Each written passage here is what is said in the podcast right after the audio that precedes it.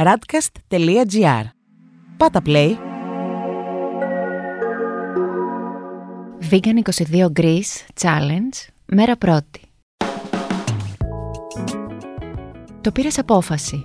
Είδες κάποιο ντοκιμαντέρ για την εκμετάλλευση των ζώων, άκουσες έναν φίλο που ακολουθεί αυτή τη διατροφή, έπεσες πάνω σε ένα άρθρο σχετικά με το αντίκτυπο της κρεατοβιομηχανίας στο περιβάλλον και είπες «Γιατί όχι, ας δοκιμάσω να γίνω vegan».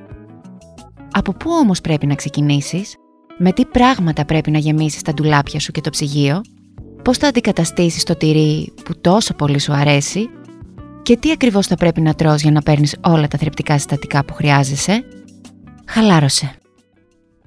Πάρε μια βαθιά ανάσα. Σε νιώθω. Υπήρξα και εγώ σαν και σένα, γι' αυτό για τις υπόλοιπες 21 μέρες θα είμαι στο πλευρό σου. Σήμερα απλά ας μάθουμε τι θα πει βιγκανισμός. Ο βιγκανισμός είναι ένας τρόπος ζωής που προσπαθεί να αποκλείσει όλες τις μορφές εκμετάλλευσης και βαναυσότητας στα ζώα. Vegan είναι αυτός που συνειδητά απορρίπτει και δεν χρησιμοποιεί, βλάπτει ή σκοτώνει έμεσα ή άμεσα οποιοδήποτε ζώο για τροφή, ένδυση, διασκέδαση, έρευνα ή άλλη μορφή εκμετάλλευσης.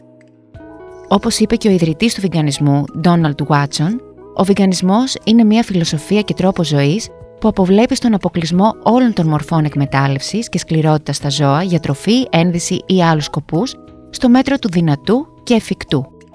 Κατ' επέκταση, προωθεί την ανάπτυξη και τη χρήση εναλλακτικών μεθόδων προς όφελος όλων των ανθρώπων, των ζώων και του περιβάλλοντος.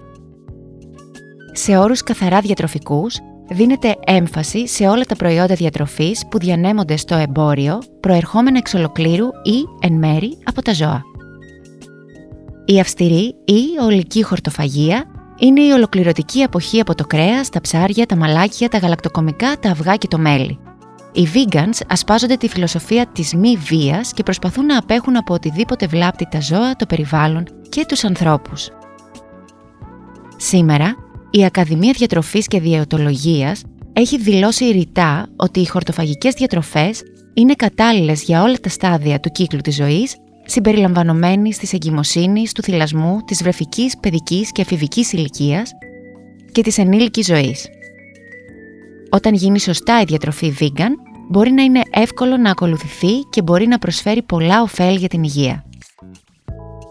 Τα λέμε αύριο στη δεύτερη μέρα του Vegan 22 Greece Challenge. Για περισσότερες πληροφορίες σχετικά με την ελληνική vegan πρόκληση των 22 ημερών, αλλά και για δήλωση συμμετοχής, επισκέψου τη σελίδα www.vegan22greece.gr Ακούσατε ένα podcast της radcast.gr. Ακολουθήστε μας σε όλες τις πλατφόρμες podcast και στο radcast.gr.